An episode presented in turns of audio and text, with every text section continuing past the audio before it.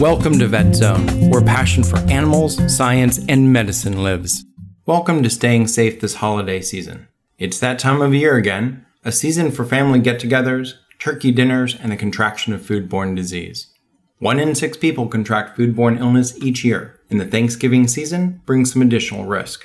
This goes for pets, too. The symptoms of bacterial foodborne illness can range, depending upon the type of bacteria, as well as the person who is infected. Some consequences of foodborne illness include vomiting, diarrhea, hospitalization, miscarriages, and death. Here are some easy rules to make sure that everybody stays safe. We will start with the turkey. If frozen, thaw the turkey in the refrigerator. Open food should not be in direct contact with the sealed turkey package during this process. As with all meats, use separate meat-designated cutting boards, knives, etc. In accordance with the USDA, use a food thermometer. This will help you meet the minimum internal temperature of 165 degrees Fahrenheit for the turkey.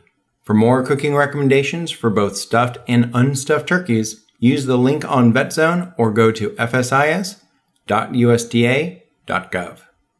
Now let's talk about bringing in and serving food.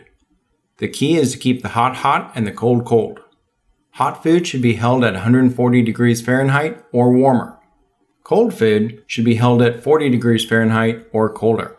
For long transportation of warm food dishes, consider transporting them cold with ice, then reheat later.